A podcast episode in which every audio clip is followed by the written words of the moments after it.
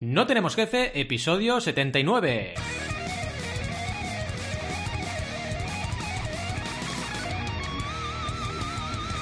Bienvenidas y bienvenidos a NTJ o No Tenemos Jefe, el podcast donde hablamos de emprender con valores o de si fintech es una bebida energética o una industria. Lo que nos dé la gana, podemos ir de lo más técnico a lo más banal. Si es que hablar de si fintech parece el nombre de una nueva ISOSTAR, es banal. ¿Y quiénes hacemos este podcast? Ya lo sabéis, Alberto González, Adrià Tarrida, Roberto Aresena y un servidor, Valentí Aconcia, todos emprendedores que no bebemos bebidas energéticas, solo cerveza y eso ya lo bebían los egipcios, así que tan mal no vamos, ¿eh?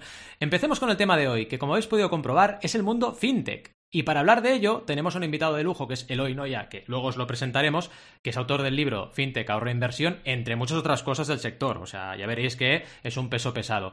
Y antes de presentarle, como siempre, tenemos que hacer un poco la historia de vuelo cebolleta, que ya sé que estáis un poco cansados y cansadas, pero es que lo tengo que hacer. Y ya sabéis que a mí esto me va el rollo de explicaros mis historietas. Y claro, esta industria fintech eh, yo la tengo muy de cerca, es compleja, es cambiante, está llena de oportunidades y el crowdfunding, que es aquello a lo que yo me dedico, está dentro de esta industria tan grande, versátil, transversal, porque veréis que hay de todo ahí metido, ¿no? Está desde Revolut hasta Kickstarter, o sea, ya entraremos en detalle, pero son empresas muy distintas una de otra, ¿no? Eh, en 2011, cuando empecé en esto, claro, todavía casi ni se sabía mm, deletrear crowdfunding, ahora tampoco, pero bueno, eh, de fintech aún menos se hablaba, ¿no? Pero ¿qué pasa? Que parecía que todo iba a quedarse estático porque cuando hablabas de esto te miraban raro, en plan, pero este chico que se ha tomado esta mañana, no sé, el café iba cargado o no iba cargado. Y no veían el meteorito, que toda la gente que nos empezamos a dedicar a esto lo veíamos, que era en plan, esto va a caer aquí, va a cambiar todo y yo quiero estar en buena posición y emprender y, ver un poco qué pasa aquí, ¿no? Y verdaderamente el meteorito cayó. De hecho, ahora lo estamos ya viviendo, ¿no? Pensemos, por ejemplo, los bancos. Parecían intocables en 2011 cuando yo empecé en esto, como la televisión, sector del cual yo me fui para montar la plataforma Project, eh, plataforma que ya sabéis que fundé con Alberto y otras personas increíbles, ¿no? Y aquello de que esto nunca va a cambiar, lo escuchábamos entonces y lo hemos escuchado mil veces, ¿no? Por ejemplo, por ejemplo, acordaos de esa frase mítica de los pisos nunca bajan de precio. Esto nos lo decían a los pringaos que tenemos 40 que todos estamos hipotecados, ¿no? Bueno, a algunos más que otros, pero los precios eh, de los pisos, eso era una inversión segura, sí, claro. Y luego explotó la burbuja inmobiliaria. Hay el ser humano. Qué bonita capacidad que tenemos para engañarnos, ¿no? Pues es un poco lo que pasaba. Diciendo claro, dejando claro que este podcast, pues todos tenemos muy claro que el cambio es constante, inevitable, etcétera. Hoy nos adentraremos en esta industria para aprender de ella, para ver qué oportunidades nos ofrece como emprendedores y para, en definitiva, eh, explicaros claves que podáis aplicar en vuestro día a día como emprendedores y como usuarios de esta nueva industria. Los bancos van a cambiar, se van a fusionar, van a desaparecer muchos, ya están desapareciendo un montón de oficinas.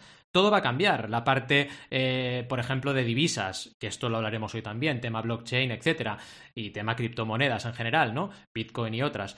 Eh, al final, mm, no os pensaréis que no vamos a pagar con bitcoins el café de la mañana, porque estoy tan seguro de que va a pasar eso como de que los pisos nunca bajan de precio. O sí que bajaban de precio. No sé. Vamos a por la sección de hoy, eh, la que hablaremos de todo ello y mucho más. Así que sin más, vamos a por la sección.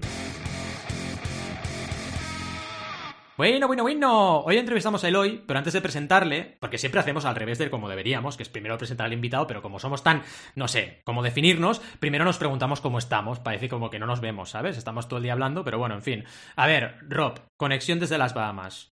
¿Tienes controlado el percal ahí o no? ¿O no tienes controlado? Sí, todo bien, todo bien. Se está por aquí Adrián conmigo. Ah, vale. Venimos de, una sesión eh, mutua en, las saunas. Y nada, eh, fantástico. Estoy fenomenal. Ya sabes. ¿Y Adrián cómo, cómo, cómo, ha ido la sauna, Adrián? ¿Ha ido bien o...? Adrián, mira, sí, te, te cuenta. A ver.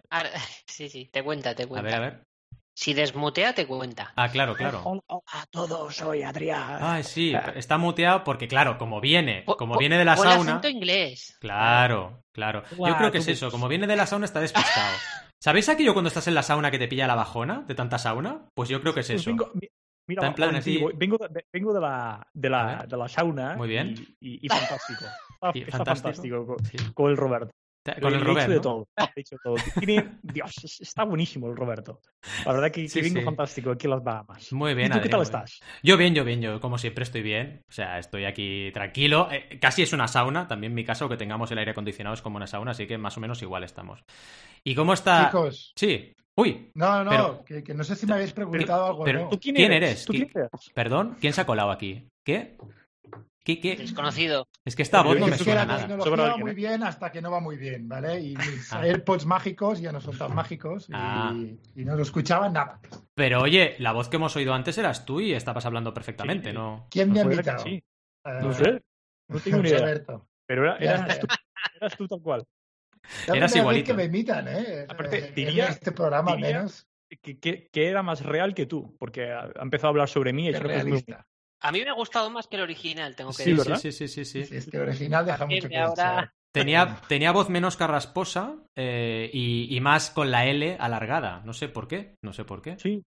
Igual, o igual te perciben así. Cuidado, oye, ¿os imagináis que los catalanes entre nosotros no nos enteramos de que hacemos la L así, pero en realidad todo el mundo nos oye con la L así? Podría pasar. Es que es muy fuerte porque el otro día. Es así, ¿no? Es así de jodido el tema, ¿no? Vale, vale. Os explico una, buenísima en TikTok, ¿vale? esta chica, española, evidentemente, hablando un inglés perfecto, dejando un mensaje de voz y escuchándolo otra vez. Y cuando lo dice, lo dice en perfecto inglés de británico. Y, cuando lo oye, um, hello, uh, I wanted to, to book. Uh, for, the but please eh um, muy bueno muy bueno. Sí sí pues debe ser algo oye que tenemos a Eloy aquí no, sí, no he dicho nada todavía. Pero no ya le he comentado a Eloy que esto es súper informal y que siempre somos muy mal educados y nos presentamos nosotros antes. O sea es una cosa horrible esto. Ya que estamos siendo mal educados acabemos siendo mal educados y preguntemos a Alberto cómo está. Está bien la ciudad del viento está todo normal o no Sí, sí, eh, estupendamente con buen calor, eh, mañana más, de hecho, la, idea es derretirnos el domingo. Tornado de fuego, ¿no? En Zaragoza. Sí, tornado de fuego. Estamos en ese nivel, sí. Claro. No estamos nivel Mad Max, pero va camino de. Que sería un pironado, ¿no? O sea, un tornado de fuego sería un pyronado, ¿no? Se diría en eh, inglés. pyronado, ¿no? ¿Estaría bien esto, pyronado o no? Pyronado. Seguramente no, pero bueno. Vale, es igual. En fin. bueno, vamos a presentar a Eloy. Eloy, ¿cómo estás? Primero de todo. Hola, ¿qué tal a los cuatro? Pues eh, yo fantástico. Mira, una... no tenía nada más que hacer esta tarde, pues que estar con vosotros y, y, pues lo, siento de alma, ¿eh? porque estar con nosotros es, duro. Dígame, te tiene aburrido. qué bueno, qué bueno. Encantado de estar con vosotros. Muchas, gracias. Oye, pues nada, yo creo que sin mayor dilación podemos empezar un poquito a, la entrevista y, así ya, pues como la primera pregunta es para que te presentes, pues le metemos caña, si te parece, ¿no? Venga. Pues, venga. Pues, pues eh, venga. Vamos allá. Venga, Alberto, eh, empieza. Lo, primero de todo, bienvenido, que igual ya te lo hemos dicho, pero bienvenido a NTJ y nada, eh, cuéntanos un poco quién eres y tu trayectoria profesional para que la gente te ubique, ponga un poco de contexto al podcast de hoy. Bueno, a ver, quién soy, ya empezamos con una pregunta un poco profunda, ¿eh? pero, bueno, si os referís a qué he hecho en la vida, pues eh, digamos que tuve mis primeros 20 años de profesión, uno ya tiene una edad, pues los 20 primeros años fueron en la banca, ¿eh? como pues eh, la conozco bastante, desde el año 93 hasta el 2012 estuve en varias, eh, varias entidades financieras, pero principalmente en Caixa Cataluña, que luego pues, se convirtió en Cataluña Caixa, producto de, una fusión entre cajas. Y, bien, así en puestos directivos, director de internacional, director de marketing, etcétera. Aquello de lo, que se dice pisando moqueta. Hmm.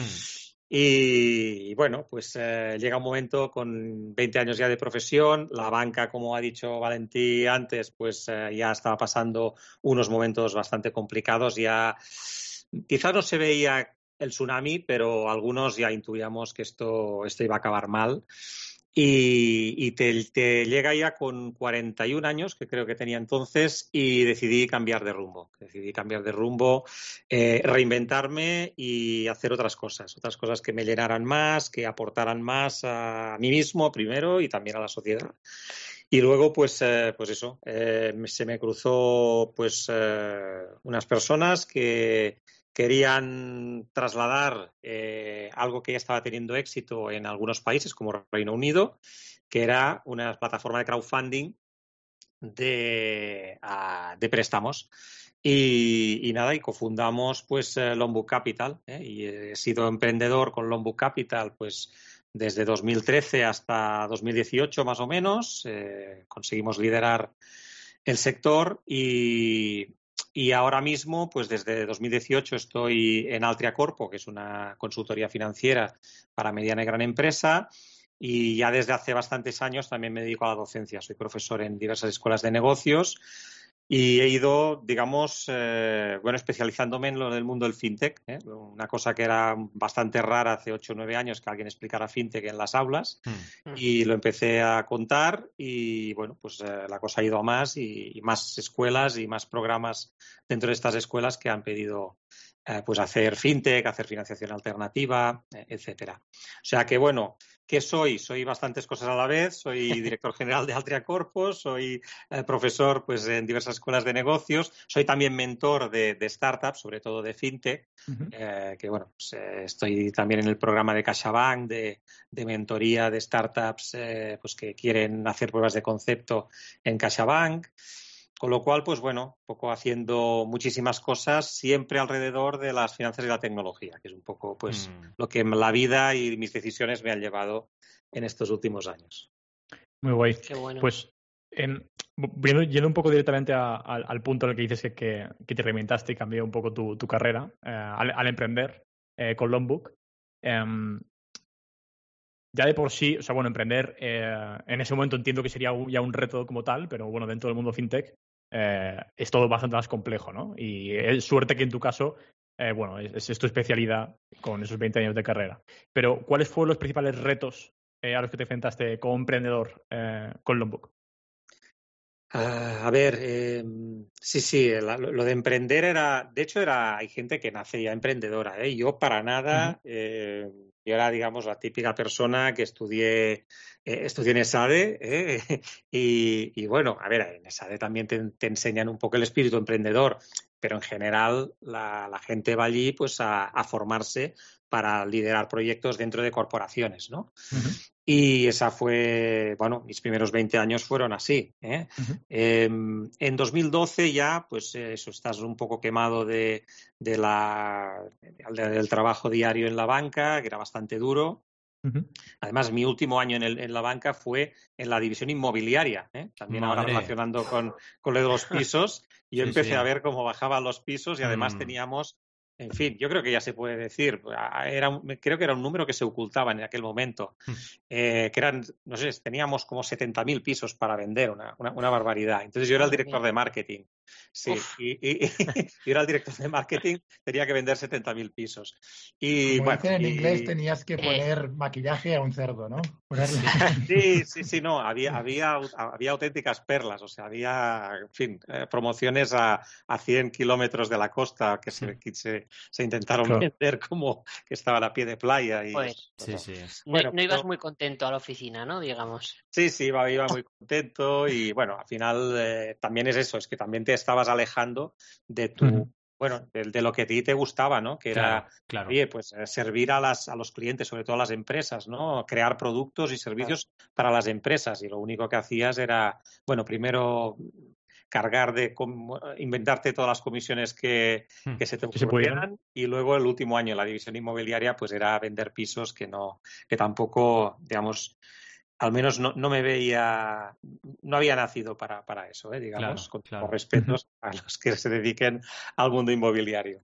Eh, entonces, bueno, estaba en una etapa en que ya te, te, le vas dando vueltas a, reinventarte, a ayudar de alguna otra manera y, y cursé un máster también en ESADE de, de, de, Digital Business, de negocios digitales, y allí sí que conocí a gente emprendedora. Entonces, un poco te vas reflejando, te, ves gente que está más o menos en tu edad, un poquito mayores, por tanto, eh, rompes algunos mitos, rompes el mito del emprendedor súper joven, ves que cuanta más experiencia tienes y con una mirada distinta, un poco que se te van algunos miedos, etcétera, pues eh, pues te ves con, con, los ánimos, con la energía de emprender y cosas que, bueno, trenes que quizás en otro momento pues hubieran pasado de largo. En ese caso, pues en verano de 2012, pues me crucé con, con estos eh, compañeros, digamos, con estos cofundadores del Longbook y me comentaron eso, la idea de trasladar lo que ya en Reino Unido pues eh, más o menos lo estaba petando, ¿no? Mm. ¿Qué dirían?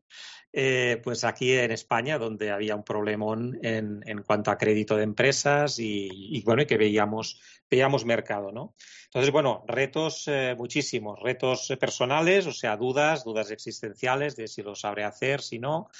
Eh, pero, pero bueno, te llega en una edad que ya pues un poco también estás más confiado en ti mismo y, bueno, y, yo lo vi como una oportunidad de aprendizaje, básicamente. ¿eh? O sea, lo que me hizo saltar del barco aparte de que el barco probablemente se estaba, ardiendo y ya al saltar a, saltar al, mar del norte, digamos, o esta es una plataforma, esta es una plataforma petrolífera al mar del norte, dices, hostia, saltar 30 metros en las, en las aguas gélidas del océano Atlántico no es como muy atractivo, pero cuando la plataforma está quemando, pues quizás no es tan Pues, pues un poquito era esto. Yo quizás, digamos, empecé a ver el fuego un poquito antes que los demás, hmm. todavía no, no, había peligro, pues se podía haber aguantado tres o cuatro años más en, en, banca, pero bueno, ya me anticipé, con 41 años yo también soy una persona que mm, tengo, soy bastante pesimista en cuanto a las pensiones, ¿eh? que ahora está de moda el hmm. tema este. Parece que ahora ya hemos descubierto lo de la pirámide de edad y, los números, ¿no? Hmm. Sumar y restar.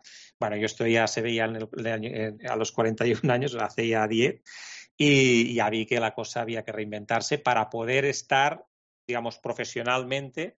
Capacitado hasta los 60 y muchos, quizás hasta los 70, ¿no? Claro. Por tanto, veía que estaba en un barco que estaba caducado y que había que, hacer otras cosas. O sea que me lo tomé como un aprendizaje, no me lo tomé como, oye, ¿y si esto fracasa qué? Pues esto fracasa, pues seguramente habré conocido mucha gente, hmm. habré conocido, hmm. habré hecho contactos, me habré emprendido y seguramente esto me llevará a otros, a otros caminos. Por tanto, poco esta era mi actitud mental y luego, bueno, retos en el propio proyecto, pues, pues eh, muchísimos. O sea, es que estábamos, eh, estábamos eh, iniciando un camino. O sea, es que no, mm. la, palabra fintech no existía. No existía prácticamente fintechs en España. Bueno, había algunas plataformas de crowdfunding como la Valentí, había alguna de, pues de, préstamos como Comunitae y luego, bueno, había alguna fintech como Cantox, quizás, mm, muy, muy poco la verdad. Estábamos todavía, mm, bueno, abriendo, abriendo brecha y sin saber muy bien toda la dificultad que tiene luego emprender en fintech. Mm. Qué bueno lo que has dicho de la calma esta que te da la perspectiva de la edad. Me ha gustado porque este mensaje es cierto, yo lo vivo, lo, lo presiento igual, pero no se lanza demasiado y es muy positivo eh, pensar que teniendo 40, 50 años tienes una perspectiva de las cosas y una seguridad en ti mismo que te ayuda a superar muchos obstáculos que cuando eres más joven igual te enfrentas a ellos y son muy difíciles de superar emprendiendo. Está súper bien esta, esta lectura que haces. Sí, no, no, sé, quizás los jóvenes ahora, hoy en día, pues, pues eh, tienen más capacidad de, digamos, de, de, asumir el fracaso, de probar nuevas cosas. ¿eh? Pero en nuestra época, ¿eh? ahora digo un poco de lo de yo, yo, yo fui a GB, la, generación X, ¿no? La generación X nos distinguimos por apostar mucho por nuestra carrera profesional. Sí. Entonces, esto quiere decir que mm, a, los 28, 30, 30, incluso 35 años, hacer cualquier cambio nos lo pensábamos mucho. porque decíamos, uy, no, no, no, la fastidies, hmm. no te vayas a un tren que luego no va bien, porque esto te arruina tu carrera, ¿no? Y en ese sentido, hemos sido una generación bastante fiel a la empresa a la mm. que estábamos o al sector en el que estábamos, ¿no? Pero bueno, luego ya llega a los 40 años, llevas, llevas 20 años trabajando en el mismo sector y entonces ya eso coges otra perspectiva y dices que, que hay, hay, que, hay que probar cosas y, probando. Y, además, yo siempre que había cambiado de, de, trabajo, de función, siempre había aprendido, con lo cual pues me, lo tomé así, como un aprendizaje. Oye, pues que entre el otro de la generación X a preguntar, ¿no? Ya que estamos. Sí, no, no. el otro viejuno. El otro viejuno. estoy totalmente de acuerdo contigo, Eloy, en la diferencia de perspectiva, que en nuestra generación éramos muy conservadores en ese sentido. Y ahora, pues yo qué sé, mi sobrino, por ejemplo, que tiene 14 años, va a hacer emprendeduría en, ah, en el colegio, ¿sabes? O sea, es otra, otra, otra, otro punto de vista totalmente diferente. Pero bueno, volviendo un poco al, tema del crowdfunding, que a mí me interesa mucho, yo, yo, también estoy muy metido en el tema este. ¿Cómo viste evolucionar el mercado mientras estuvo la plataforma activa y etcétera? Bueno, el crowdfunding, bueno, Valentí fue de los pioneros, eh, nosotros lo fuimos por la parte de crowdfunding de préstamos, eh, estaba todo por hacer y estaba todo por hacer, quería decir que nadie tenía ni idea de que era, de que era esto, ¿no? De que era una plataforma de préstamos. Eh, nos costaba muchísimo convencer a los inversores para que pusieran nada, eh, 5.000 euros en, la plataforma. Y, nosotros, la, diferencia eh, respecto a otras plataformas de préstamos que también hubo simultáneamente, ¿no? Arboribus o, eh, alguna otra que apareció poco después. Eh, ellos iban a una, digamos, al, al, al, retail investor, ¿no? Al inversor más minorista, ¿no? Gente muy joven que metía allí, pues, mil euros solamente. Y nosotros íbamos ya más a gente de banca privada y creíamos que esto pues ya nos solucionaba la vida, que íbamos a, no sé, a gente que tenía 500.000 euros de patrimonio financiero o un millón y que, vamos, eh, seguramente que nos meterían sin ningún problema 50.000 euros. No, pues la verdad es que sufríamos muchísimo para que eh, para captarlos como inversores y luego pues para que metieran nada, una pequeñísima parte de su patrimonio. ¿no? Eh, por tanto, bueno, al principio muchísimas dificultades comerciales por, la, por la, el desconocimiento total de qué era lo que estábamos haciendo, ¿no? En empresas no tanto, en empresas, pues bueno, claro, las empresas evidentemente eh, tenían necesidad de crédito, ¿no? Y aquí sí que tuvimos más, más éxito. Pero luego, también otra dificultad fue la falta de regulaciones, que claro, estábamos inventando algo que no estaba regulado. Entonces, hombre, no quería decir que lo que hiciéramos fuera ilegal, intentábamos acudir a las fuentes del derecho que, que nos pudieran, eh, bueno, que, que, pudiéramos, que pudieran decirnos que, que, aquello que estábamos haciendo tenía sentido, ¿no? Pues al código de comercio, a, las prácticas bancarias, pues de, cómo redactar un contrato de préstamo, etcétera. Lo que hacíamos tenía sentido, pero no estaba evidentemente regulado. Hasta 2015, que no, que no hubo la regulación, pues, pues bueno, hubo esa incertidumbre que te crea pues muchísimos problemas. Te crea problemas porque hay inversores que no quieren prestar dinero a una plataforma porque es una actividad que no está regulada. Eh, te crea ah. incertidumbre también en los propios inversores de equity, ¿no? Los, las rondas de inversión que íbamos haciendo, pues había había personas que, invertían en otros sectores y que en cambio aquí pues decían, oye, pues si esto no está regulado no, no lo veo claro. Con lo cual, pues, eh, pues eso, muchas, muchas dificultades, pero al final también esto aprendes muchísimo ¿eh? de las dificultades. Evidentemente también ganas muchas canas. Las hmm. canas que tengo ahora pues vienen de, eso, de esos años, del 2013-2014, pero, pero bueno, aprendes, aprendes muchísimo a construir cosas que un poco en la incertidumbre, ¿no? Qué bueno. Y claro, vas avanzando, ya que estábamos hablando de canas, a mí te digo que cuando, para introducir la pregunta, cuando cerramos Project se me cayó un trozo de la barba entero. Eh, solo digo eso, luego volvió a salir, por suerte, porque si no. Pero hay unas fotos por ahí en esa época que voy afeitado, pero no es porque me apeteciera afeitarme a tope, es porque tenía un trozo ahí abierto, ¿no? Pero bueno, iba a ir por ahí la pregunta, ¿no? O sea, el momento en que decidís eh, dejar eh, en ese momento el barco de Lombok, eh, bueno, un poco una pregunta doble, como nos has explicado también el tema de, la banca, pues, ¿qué retos os llevaron a tomar la decisión? Y, a ver, ¿qué beneficios o qué ventajas o qué aprendizajes has sacado de esa, que seguro que has sacado experiencia en positivo de, de esa decisión, ¿no? Sí, cuento un poquito rápidamente eh, la, historia porque, bueno, eh, yo creo que da, para, no sé si una, una, película o una serie de televisión. Me parece bien, sí. La, experiencia de, emprender en, en Lombok fue apasionante. Mm. Con todo lo que tiene la pasión, ¿eh? la pasión de divertido y la pasión de más de, Semana Santa. Ya, ya la verdad es que hubo muchos, muchos momentos en que eh, yo creía que acabábamos, o sea, que no, que, no, que no podíamos continuar, sobre todo en los dos o tres primeros años. Los dos o tres primeros años son durísimos, son una montaña rusa de emociones en las que te levantas y recibes una buena noticia, pues porque hay un inversor que quiere invertir en, contigo. Eh, luego a las 11 de la mañana te, eh, pues hay una, no sé, hay, hay una declaración del ministro que parece que lo del crowdfunding se va a pique, te hundes, a, la una eh, contratas a una persona y te da el subidón porque es un crack, a las tres eh, la directora de marketing dice que se va porque tiene otro proyecto y te hundes porque todo el programa que tenías de, de, marketing de los próximos dos meses eh, también se va a pique. O sea, es, es algo bastante fuerte y además en los dos o tres primeros años tuvimos problemas en cuanto a la financiación. O sea, las rondas de inversión tardaron en, llegar, hmm. eh, se te acaba el dinero, tienes que hablar con la, gente, con la gente, con tus colaboradores, eh, decirle, oye, estos dos próximos meses no cobras, vamos a ver si llega la ronda de inversión y recuperamos y entonces vas a cobrar. O sea, momentos muy, muy duros en los que ganas muchas canas, ganas mucho, mm. mucho sufrimiento y, donde yo creía, bueno, que hubo muchos momentos de estos de, final de serie, de, final de la temporada en la serie, ¿no? Que dices, hostia, esto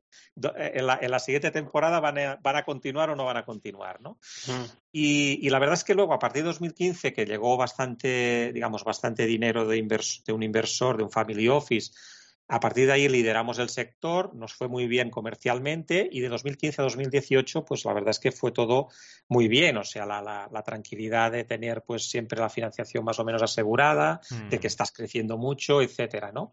Curiosamente, claro, cuanto más el globo se va hinchando, aunque no lo percibas, el riesgo también va siendo mayor, ¿no? Claro. Y, y nos llegó eso. Bueno, la última ronda que hicimos fue en, en diciembre de 2017 en la que además es una ronda parcialmente con crowdfunding, eh, con, la plataforma Crowdcube. Fue un mm. éxito, o sea, todo muy bien. Y allí había un business plan, había un plan de negocio en, la que teníamos que, en el que teníamos que continuar creciendo muchísimo. Y el business plan tenía, pues, por un lado, la, la, parte de los créditos, que continuaba la maquinaria creciendo en créditos, y sobre todo la parte de inversores, en la que los inversores ya tenían que ser más institucionales y teníamos conversaciones con un banco digital con sede en Portugal, pero con, digamos, alcance europeo, que además estaba haciendo alianzas con, plataformas como la nuestra en cada país, o mm. sea, que estaba encontrando el líder en cada país y nosotros pues éramos los líderes y tenía todo el sentido que nos que firmara un acuerdo mediante el que ya pues nos pusiera mucha pasta, no en equity, sino en, en el marketplace, ¿no? Por tanto, pues crecería el número de, pymes a las que financiábamos, bueno, un poco el, círculo, virtuoso, ¿no? Eso tenía que firmarse de inmediato, o sea, en enero del 2018. Bueno, pues esas cosas que pasan, eh, van, van pasando los meses, eh, llega ya abril, mayo y ya nos convencemos, esta gente no nos, no nos dice ni sí ni no, que es lo peor que te puede pasar, ¿no? Cuando eres una startup. Con lo cual, el business plan ya peligra, el business plan no lo estamos cumpliendo, este crecimiento tan exponencial que queríamos gracias a esto, a este banco digital, y ya empiezas a, tener que, echar mano de planes B y planes C. Eh, empezamos pues a, recortar plantilla y, ya en, creo que en verano, otoño del 2018 ya empezamos incluso a plantearnos eh, vender la plataforma, porque mm. no, digamos, una próxima ronda de inversión ya no era posible porque el crecimiento ya no se había producido, estábamos planos. Y, un, bueno, un poco, a ver, luchamos durante unos meses, intentamos vender la plataforma, había una plataforma extranjera que quería comprar Longbook, pero al final pues rechazaron la oferta que les hicimos y, en, y la rechazaron, pues me parece que era el 8 de marzo del 2019 ¿eh? y el 9 de marzo pues hacemos una call, que además a mí me pilló un viaje familiar que estaba en Berlín y yo pues allí en el hotel de Berlín a las 9 de la noche pues, eh, pues bueno, discutiendo qué hacíamos y el, el, el, principal inversor ya se adelantó, dijo, oye, mira, yo ya he invertido muchísimo, aquí ya pues creo que tenemos que parar, y todos estuvimos de acuerdo y además parar de forma ordenada, porque eso también mm. era una de las grandes, eh, en fin, de los aspectos que queríamos cuidar muchísimo. O sea, no, no, no, cerremos de mala manera, no pagando a proveedores, no pagando a nuestra gente, etcétera. Mm. Y eso nos costaba dinero. Claro, esto cerrar una plataforma como Loanbook, en la que hay créditos que todavía mm. pues tienen que vencer y que quizás van a vencer el último en un año y medio, pues necesitas una mínima un mínimo equipo para, para, para, continuar. Y eso es dinero, ¿no? Eh, pero bueno, eh, estoy satisfecho de, fin, de haber acabado bien. O sea, de haber cerrado, evidentemente, fue un disgusto, porque además es eso, que dices, ostras, con lo mal que lo hemos pasado los primeros años, que yo parecía que aquello ya se acababa, y ahora, pues, un poco nos, nos vino casi por sorpresa. Y, pero, pero bueno, ah, nos gastamos algo de dinero para cerrar bien y, bueno, la verdad es que estoy satisfecho de, con todo el disgusto que tienes en, en cerrar a un proyecto en el que has eh, creído, pero, pero bueno, también. Pero bien, hecho al final, o sea, hacer las cosas bien mm. también es hacerlas bien cuando cierras. Y esto no se cuenta, pero es muy importante y probablemente que, que, hable también, pues ahora ya con la tranquilidad queda un poco la, la perspectiva también de hace mm. dos, años y pico, pero también la forma en que cerramos, pues bueno, creo que también eso, eso te da una satisfacción si quieres, o al menos que no te lleves eso como mochila, ¿no? Totalmente. Muy bueno. Y bueno, y a partir de este momento, es decir, ya cerráis el Longbook y cómo empiezas a dirigir tu carrera profesional, ¿no? Que antes nos has hecho un preview, pero bueno, sí. Eh, cuéntanos un poco. Bueno, yo, yo, de hecho ya como mínimo la parte docente ya la, ya, la estaba llevando a cabo. ¿eh? Yo, pues bueno, empecé a colaborar con ESADE ah, en algunas clases puntuales a principios del 2000, 2001 Luego lo dejé un poquito de lado porque, pues bueno, mi labor directiva en, en Casa Cataluña, la verdad es que era muy, bueno, muy intensa y no, no podía dedicarme a esto, pero ya cuando volví a, ser emprender, a, emprender con Longbook, retomé las, eh, mis clases ¿no? de, mm. negocios digitales, de, de, finanzas, para emprendeduría y estas cosas. O sea que la parte de, de clases la, la, tenía, la podía incrementar, ¿no? Y, y luego, pues, eh, pues eh, también eh, tenía pues conocidos que, que estaban, digamos, estaban trabajando en la consultoría Altria Corpo, gente pues que, que estaba, que, que provenía de, de, también de Casa Cataluña y que habían pues eh, hecho esta consultoría pues en el 2013, 2014 más o menos, que mm. habíamos colaborado, era una consultoría que nos prescribía empresas en Longbook y por tanto pues el contacto no se había perdido para nada y, bueno pues evidentemente cuando supieron que yo salía de, de Longbook pues ya se pusieron en contacto y tenemos que hablar aquí puede haber proyectos muy chulos y, la verdad es que es un es el proyecto de la consultoría me gusta muchísimo y también la gente que hay. Y en, eso también es, otra, es otro factor, ¿no? Eh, ya llegas a una edad en la que, hombre, a ver, cuando no puedes decidir, pues, pues no puedes decidir, ¿no? Pero, pero tuve la oportunidad de decidir que quería y que quería trabajar, si, si trabajaba con gente que fuera gente, buena gente y gente buena, hmm. a la vez, y que pudiera tener una cierta diversificación de ingresos también, ¿no? Y eso, pues, eh, la consultoría me lo daba, digamos, te da una cierta flexibilidad también y las clases, evidentemente, las mentorías y pues otras actividades que van surgiendo, colaboraciones también, pues de colaborar con blogs de, empresas de fintech, por ejemplo.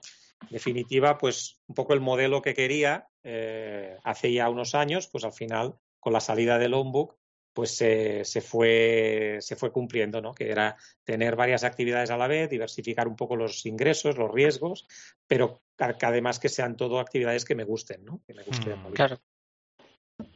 Y, y, por esa parte que comentabas, eh, Eloy, eh, de ese profesor, eh, bueno, cuando eh, ¿cómo, se ve, ¿cómo lo ves en las clases? ¿Consideras que tus alumnos tienen una cultura financiera eh, básica o llegan muy perdidos? Eh, ¿cómo, lo ves? Hay, de todo. Yo, hago clases en, en, escuelas de negocio bastante distintas y a veces temas que también bastante distintos. Si estoy dando una clase en ESADE, por ejemplo, en, en el máster de finanzas, pues aquí sí, obviamente aquí hay cultura financiera y ya, digamos, me, puedo saltar muchas introducciones, ¿no? Ya puedo eh, explicar fintech desde una vertiente muy técnica, ¿no? Los puedo apretar más. Luego, pues, la verdad es que sí, que me encuentro con otras, eh, bueno, en otros ámbitos, ¿no? Con gente, pues, que tiene eh, conocimientos de su ámbito, pero que no, evidentemente, no tiene, por ejemplo, background financiero. Mm. Y ahí, pues sí, ahí hay que, pues, explicar cosas básicas. En general estamos en un país que con, poco conocimiento financiero, para que nos vamos a engañar. Y de hecho, también, fue una de las razones por las que no fue la primera, la primera razón por la que escribí el libro, pero luego al escribir el libro sí que, mm, digamos, una, uno de los drivers, una de las razones era, fue, esta, un poquito que colaborara a la, educación financiera. Yo también colaboro en, en, el Instituto de Estudios Financieros soy, soy, digamos, hago de director de innovación y tecnología, pero allí hay una actividad bastante fuerte en cuanto a educación financiera. Hay, hay un voluntariado que va a hacer pues eh, sesiones de, de educación financiera muy básica, pues tanto a, colectivos de profesionales como luego a, chavales de 16 años. O sea que eh, lo, tengo muy presente. Que, hay, que una de las educaciones para mí básicas tendría que ser la educación financiera, porque luego si no vienen muchísimos problemas en nuestro país como por ejemplo eso, ¿eh? que es lo de las pensiones, probablemente con más conocimiento financiero por parte de los ciudadanos, quizás eh, no sé, ya haría años que habríamos arreglado este tema de, los, de las pensiones. Tal cual. Y, antes, antes de, que pase Adrián a preguntarte para que pueda cambiar un poco el tema, em, una, una, pregunta que me ha surgido, eh, que incluso a lo mejor alguna vez algún alumno te pregunta, no lo sé si es el caso. Eh, ¿Crees que eh, después de tu experiencia, todo lo que ha pasado, existe el futuro para el crowdlending en España? ¿Crees que mm, no tiene una cabida? ¿Cómo, ¿Cómo, ves un poco ese panorama después de tu experiencia? Yo creo que sí, lo que pasa es que el crowdlending tiene que evolucionar. ¿eh? Nosotros, eh, cuando nos preguntaban eh, en, eso, en, entrevistas en periódicos, en medios de comunicación, ¿no? Intentábamos también dar titulares, ¿no? Y, pero un titular era nuestra visión y, y nosotros en Longbook no queríamos ser una plataforma de crowdlending, queríamos ser creo que decíamos, el, mercado electrónico de préstamos en España, ¿no? Es decir, que hubiera realmente un mercado electrónico, como existe la bolsa, como existe, el mercado renta fija, que allí pues fuera un mercado con miles de, empresas que quieren financiarse y, miles de inversores que también podrían ser inversores minoristas, pero que también pues eh, grandes fondos pudieran invertir, ¿no? Yo creo que el crowdlending, el crowdlending de préstamo, que es más financiero, debería ir por ahí. O sea, se deberían crear estructuras, mercados electrónicos, ¿no? Yo creo que esto es lo que le falta al, al sector, o sea, que vaya evolucionando hacia, hacia ahí. Digamos, perderá un poquito el romanticismo del crowdfunding, ¿eh? porque, pero, pero bueno, pero, bueno, ¿crees, que un hándicap ahí importante puede ser la regularización? La regulación sí, al menos aquí en España yo digamos, se recibió bien porque mejor está regulado que no estarlo, pero yo creo que la regulación en España es manifiestamente mejorable. Mm. Y aquí, no sé, ojalá eh, estas cosas normalmente mm, van a venir más de Europa. En Europa, pues se va a crear una regulación que más o menos unifique a todos los países y la, en general en Europa hay, digamos, más tendencia a favorecer la financiación alternativa, es decir, a, a no favorecer tanto los bancos y a, que el ecosistema de financiación sea más rico, más variado. menos pues, monopolio y más. Sí, menos monopolio. En España no quiero tampoco ser como muy... Lo puedes decir, tranquilo. Pero, sí, ya, que estamos en familia, que no nos oye nadie, ya os digo una cosa, o sea, la, la, el, la, el pre... ¿Cómo se llama esto? El pre... Eh, eh, bueno, cuando una ley, el anteproyecto, eso, el anteproyecto mm. de ley, mm. Yo creo que lo, hicieron cuatro directivos bancarios en el Bernabéu. dijeron, dijeron un, un, fin de semana que jugaba el Madrid en febrero de 2014, se, se, debieron reunir los directivos de los bancos y dijeron, oye, este es el crowdfunding, a ver, le dijeron al ministro, eh, oye, esto, a ver, contrólalo, que no se nos desmande y tal, ¿no? Hicieron un anteproyecto infumable que, en el que incluso hubo plataformas que anunciaron inmediatamente con el anteproyecto que, cerraban, porque ya era, era inviable. Luego, pues bueno, mm. hubo un año de elaboración de la ley y bastante tortuosa, pero bueno, allí se nos escuchó un poquito y mm. al final la ley salió algo más o menos decente, pero mejorable. Eh, bueno, ojalá haya alguna regulación europea que, modifique la ley actual y, nos dé un poquito más de alas. ¿eh? De hecho, ahí estamos en esa regulación paneuropea. Sí, perdón, Adrián, que seguro que tienes no, algo No, iba, iba, a decir que por algún motivo en el mundo del crowdfunding de, inversión, que se conozco un poco mejor yo, hmm. las plataformas más grandes no es casualidad que estén en Inglaterra, porque la FCA es mucho más progresiva que la CNMV, está clarísimo hmm. en ese sentido. ¿no? Incluso CrowdCube, que tenía licencia la CNMV, ya no la usa. Usa la licencia de la FCA porque, porque es que no tiene sentido lo que el despropósito que hicieron. Ah, y también ah, al, punto que has dicho de cómo va a evolucionar el mundo de crowdlending, me parece que hay una convergencia un poco ¿no? con, lo que está pasando también en el mundo de inversión, en el cual Seeders ha liderado un poco eh, el hecho de convertirse en un marketplace, básicamente, de inversión, ¿no? Con el mercado secundario y ahora con, todos los proyectos que tienen, ¿no? Y, y, ahora CrowdCube, después de denostar un millón de veces el mercado secundario de Seeders, ahora ha abierto uno de ellos. O sea que, que bueno, en fin. Es el camino. Eh, cosas, pero es el camino, es el camino totalmente, Eloy, porque, porque lo vemos en otros, en otros mercados adyacentes, digamos, ¿no? esa, esa, evolución hacia ese, en ese sentido. Pero bueno, has, mencionado un poco ya el libro, ¿no? El libro que, quieres escribir o que has escrito ya. Sí, sí, lo, lo, escribí y, lo publiqué, eh, lo publiqué además ah, cumpliendo una promesa. Yo en 2019 ya pienso en escribir un libro y, y, bueno, me apunto en una especie de club de, de, escritores que quieren, que quieren publicar un libro. ¿eh? Y allí, pues, eh, bueno, un poco el jefe de este club nos dice, oye, pues, comprometeros o, no, no comprometeros, pero ¿cómo os imagináis cuándo y cómo vais a publicar el libro, ¿no? Y tampoco tenía una idea, una fecha, pero digo, bueno, ya que Digo, pues mira, yo voy a publicar el libro el 28 de marzo de 2021, porque es cuando hago, es cuando hago 50 años. ¿eh? Más o menos me cuadraba porque era eso, un año y medio de perspectiva y, además, pues mira, número redondo, ¿no? y, lo había prometido delante de gente y eso pues siempre tiene una, un, valor, ¿no?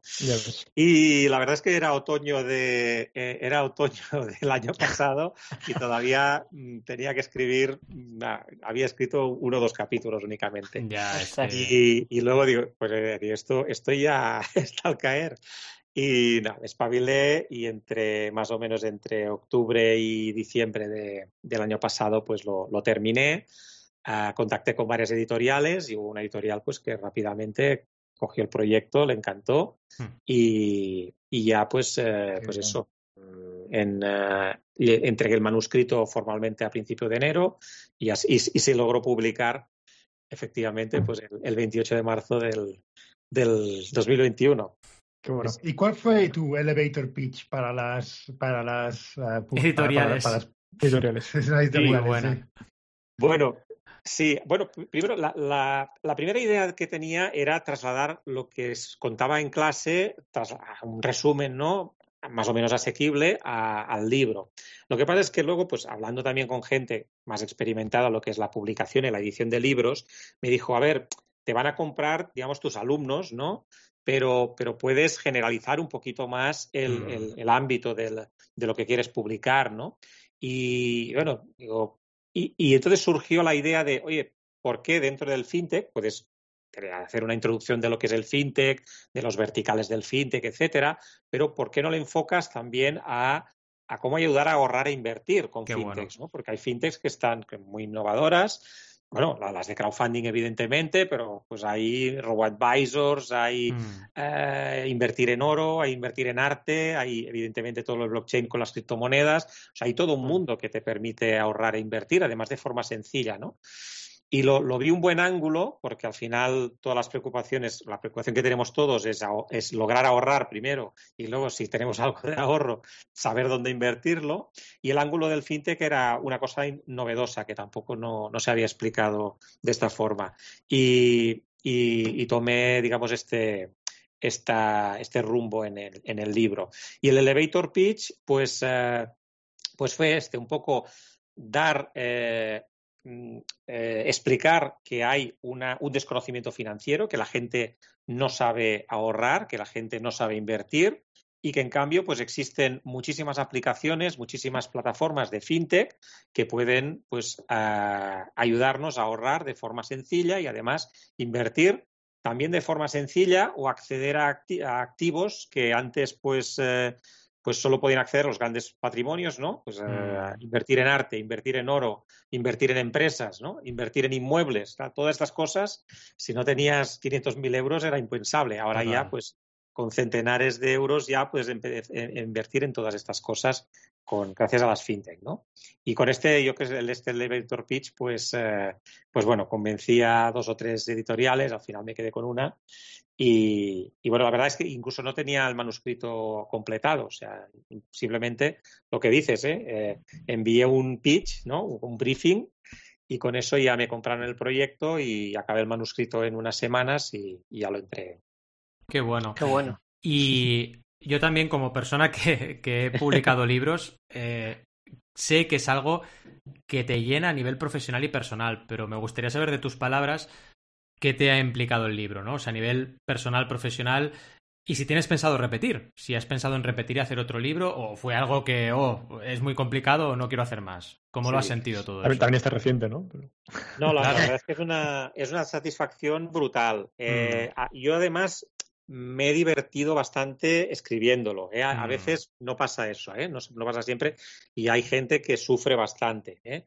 Yo en mi caso, parte me, gusta escribir habitualmente y en parte mm, estaba volcando muchas, muchos de mis aprendizajes, mm.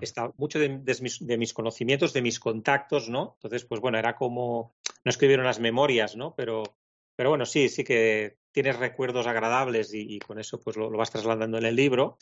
Y, también aprendí, o sea, también pues eh, tuve que darle un poco más de tono no, no, bueno, sí, un poco riguroso, aunque, aunque el tono siempre es muy ameno en el libro, pero en cuanto a la inversión, ¿no? En cuanto a algunos conceptos, el concepto de riesgo, el concepto de volatilidad, de diversificación. Y en ese sentido, pues bueno, también me acabé de documentar para que el, texto fuera riguroso y también pues he, aprendido.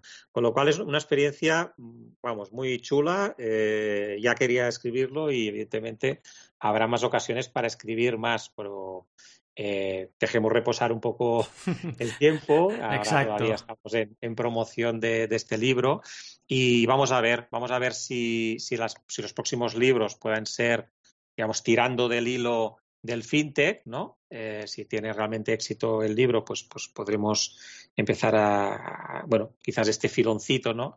Del mm. fintech, pues explotarlo un poquito más o quizás pues hacer algo, algo distinto. Por ejemplo, yo siempre he querido escribir algo sobre no 100% real, pero algo basado en mi experiencia en la emprendeduría, en la, mm. experiencia en Longbook, siempre medio en serio, medio en broma, mientras íbamos viviendo todas estas eh, todas estas peripecias en. Qué bueno. es que vivimos cosas realmente de, de, película, ¿no? Entonces dices, ostras, esto quisiera algún día poderlo escribir, porque es, escenas realmente muy, bueno, muy fuertes. O sea, eh, nos, nos, peleamos entre socios, eh, fue mm. temas duros, temas muy, temas evidentemente de, y también temas muy, muy divertidos, anécdotas muy, divertidas. ¿no? Es parecido al mundo de las rockstars. Quizás me, me, continúo quedando en la no ficción, con fintech, en algún momento salto a la ficción y hago algo. No, no, está bien porque iba a decir que... basada en hechos reales. Totalmente. Han salido series del mundo startup y, y, no es para menos, porque vives un poco una, una época rollo rockstar, ¿no? Cuando estás ahí y pasan cosas muy, muy pasionales, ¿no? También. Es muy rockstar porque además tienes mucha presencia mediática. Los, medios es, algo novedoso y, salimos en televisión y, o, haces conferencias, ¿no? Conocer mucha gente. Haces entrevistas o entrevistas, bueno, reuniones con gente muy seria, también inversores que dices, ostras, tío tiene, este tío tiene 300 millones de euros en patrimonio, ¿no? Y, bueno, y, o sea, son cada día hay, eh, lamento no, no haber escrito un diario o algo ya, así. Ya, eso también lo pensaba yo ahora. Sí, sí. Es, muy difícil porque en aquel momento lo sufres y casi no, claro. bueno, no tienes tiempo ni nada, ¿no? Pero bueno, de momento no me falla demasiado la memoria y bueno, pues confío en ella para, igual algún día, pues, negro, sobre blanco todas las historias estas. Qué bueno. Hola. Bueno, y siguiendo con el tema de, proyectos, proyectos a futuro, eh, cuéntanos un poco tus futuros eh, retos y también eh, cuéntanos también tu papel en, Altria Corporation, ¿no? O sea, un poco el, bueno, en el orden que quieras. Bueno, no, a ver, en, Altria Corpo, eh, bueno, ya como digo, en 2018 pues ya empecé a colaborar con ellos, los conocía, digamos, como relación proveedor-cliente Y, luego, pues, bueno, empecé, me, dieron una función que se llamaba eh, director de relaciones institucionales, que es, la típica función que dices, este tío que hace, ¿no? Pues cuando no sabes qué, vas a hacer exactamente, te ponen de director de relaciones institucionales que, bueno, básicamente era explorar qué podía ser Altria Corpo en los próximos años, ¿no? Un poco eh, abrir, abrir fronteras, ¿no? Eh, Altria Corpo se dedica, como he dicho, a buscar financiación, sobre todo de deuda, a mediana y gran empresa, y eso pues lo hace muy bien, pero bueno, eso también necesita pues eh, ir, ir conociendo cada vez pues, eh, proveedores financieros nuevos para que las soluciones que podamos dar a nuestros clientes pues sean cada vez mayores y, en eso pues bueno contactaba con fondos extranjeros que quisieran invertir en España. Bueno estas cosas. Esto me permitió ir conociendo el negocio digamos con más detalle y, con la pandemia justamente porque me parece que fue en marzo o abril pues ya me, me, puse de director general un poco pues para ya llevar pues todo el tema de crecimiento el tema de negocio eh, etcétera, ¿no? Bueno, esto es, eh, ya digo, que allí hay gente buena y buena gente, estoy muy cómodo y, este es uno de los proyectos pues que, en que quiero estar muchísimos años. Un poco también eh, los, socios fundadores, ellos quisieran en algún momento, no digo jubilarse, pero un poco dar un paso atrás. y, bueno, pues, pues en eso también estamos, ¿no? Intentarles descargar un poco de, de, trabajo y de funciones para que bueno, ellos pues puedan descansar un poco, ¿no? Pero junto a esto, pues, eh, pues a nivel docente, pues eh, me gusta muchísimo lo que hago, me gusta dar clases. Eh, dando clases es la mejor forma de aprender. Supongo que aquí Valentí, que también da muchas clases, pues dices, hostia, ¿por qué haces clases, no? Hmm. Bueno, a veces no pagan mal, hmm. pero a veces no pues dices, oh, me, he tenido que preparar todo esto eh, muchas horas para al final dar un par de horas, que tampoco es tanto, ¿no? Pero ¿por qué lo has hecho? Pues bueno, porque realmente así también yo he aprendido muchísimo. Totalmente. Las preguntas que te hacen, eh, incluso los trabajos que a veces entregan muchos alumnos, pues eh, son, son un aprendizaje bestial. la mentoría tampoco no la quiero abandonar porque un poco la mentoría tampoco la haces para por la retribución que recibes, la haces un poquito porque te gusta ayudar y porque también sientes que en algún momento ya de la vida y cuando ya has puesto el 5 delante, como lo he puesto este año, pues hmm. dices, bueno, a ver, eh, al final también me, me han ayudado muchas personas en mis 20, 30 años de profesión y dices, bueno, pues si puedo ayudar a gente y simplemente, ¿no? Pues eh, con media hora, una hora de consejos o de visión y tal, pues ves que quedan muy agradecidos y que pues les, les has reorientado en algún aspecto pues eso también te da una satisfacción, ¿no? Y eso pues tampoco lo, lo quiero abandonar. Este, digamos, es mi planteamiento y, no hay muchos proyectos más a, la vista. Pero yo creo que ya tengo bastante ocupado el tiempo, la verdad. Llegamos a la recta final y vamos a llamar a nuestro Robin. Aquí lo tenemos. Venga, Rob, in. Sí, como una, una, unas últimas preguntas para, eh, bueno, para cerrar un poco esta, última fase, eh, a nivel visión, eh, ¿cómo crees que va a, evolucionar la industria fintech en el medio largo plazo? Buena, buena. Mira, eh, las fintech nacieron eso hace ya unos años y la primera oleada de fintech, ¿no? La que pues vivimos Valentí o yo mismo, era lo que llamamos fintech de, los verticales, ¿no? Era mm. el fintech que quiere desafiar al banco, ¿no? Y, pero no lo quiere, no lo puede desafiar en, en, su totalidad, sino que lo desafía en solo un aspecto, ¿no? Pues yo quiero ser pues quiero hacer los pagos mucho más rápidos, mucho más cómodos, ¿no? Yo quiero dar préstamos pues de forma más ágil, o yo quiero pues eh, hacer una inversión más responsable y, más, eh, pues bueno, y menos y con, más rentabilidad. luego ha venido ya un poco la colaboración, ¿no? Estamos en una, en una etapa en la que los bancos y las fintech un poco se necesitan unos a los otros, porque las fintech ni tienen la capacidad de, excepto casos aislados de algunos neobancos, como ha citado antes, ¿no? Revolut o N26, que tienen millones de, millones de usuarios, pero en general a las fintech les cuesta mucho escalar en, usuarios, en confianza, etcétera, ¿no? Y los bancos les falta la agilidad. Entonces, un poco hay, hay esta colaboración mutua que estamos viendo esta época. Eh, yo creo que la siguiente época que vamos a vivir, que ya algo se empieza, en algunos movimientos eh, de inversión se empieza a ver, es lo que llamamos casi las finanzas invisibles, hmm. que es que, estás en Uber, ¿no? Y, pagas el Uber y no te das cuenta que has hecho una transacción financiera porque estás en el mismo Uber, ¿no?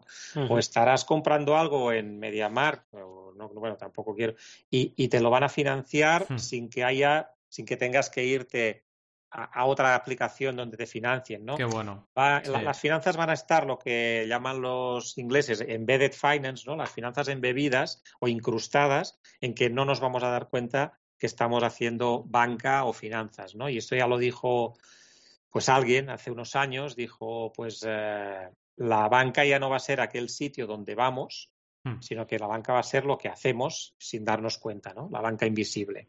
Yo creo que vamos a ir por, por ahí eh, en los próximos años, probablemente. ¿Y, crees un poco para respecto a los neobancos, N26, Revolut, en España, uh, Binext, etcétera? Em, ¿Crees un poco que van a ir muy, muy de la mano de los grandes bancos tradicionales o van a poder un poco independizarse, ¿no? Porque eh, la regulación todavía sigue, o sea, por ejemplo, el caso de Revolut, que es el más grande, el unicornio, aún depende del Lloyds Bank en, UK, ¿no? Todavía, ¿no? Eh, ¿no? ¿no? sé si llega el momento en el que serán capaces de, obtener esa licencia o van a estar muy jugando de mano a mano con los grandes bancos. No, yo creo bastante los neobancos. Creo que lo están haciendo bien. Ah, tecnológicamente están muy bien preparados, o sea, tecnológicamente ya nacen con un ADN muy de arquitectura abierta, en la que no, no tienen que desarrollar ellos productos y servicios, sino que ya se conectan con, otros, con otras fintechs, por ejemplo, ¿no? Las transferencias que haces con N26 las hace en realidad por, por Wise, ¿no? Por TransferWise. Los eh, depósitos en N26 son, son de Racing, mm. etcétera. Em, por tanto, tecnológicamente yo creo que están muy preparados para escalar. Eh, en cuanto a número de usuarios, se ha metido muchísimo dinero y eso también les permite pues, eh, pegar fuerte en marketing y, hacer muy, pues, millones de usuarios. ¿no? Yo creo que van, pero evidentemente la mortalidad en los neobancos también va a ser muy, muy grande. O sea, aquí de los de, cada 100 neobancos que haya ahora mismo van a quedar dos o tres. O sea, no, esto estoy convencido.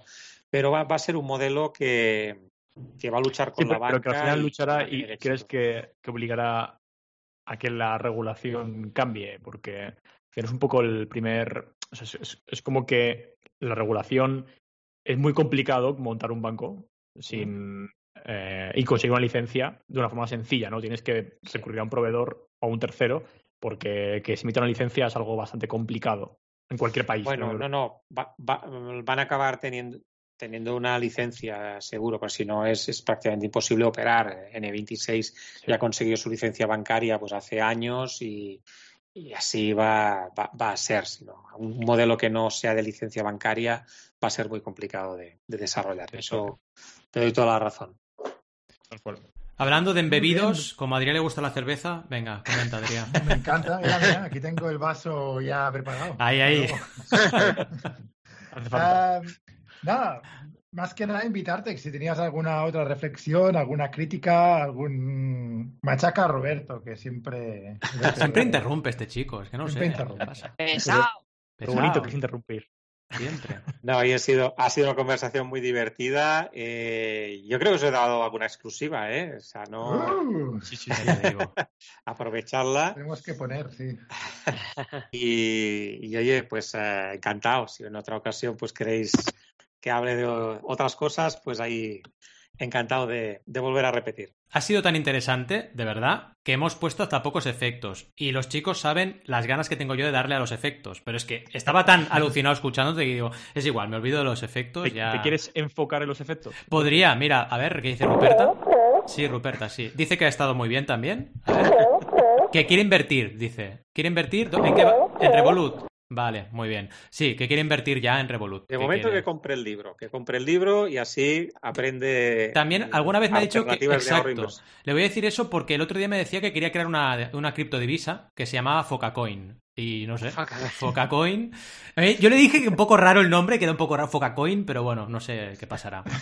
Si convence a Elon Musk, le va a ir de maravilla. Yo lo veo, yo lo veo. Eh, ¿Qué te iba a decir, Eloy, antes de despedirnos? ¿Dónde te podemos encontrar en plan en redes o si tienes mm, algún sitio donde la gente pueda encontrar un poco, situarte y encontrarte? ¿Cuál sería tu red preferida o...?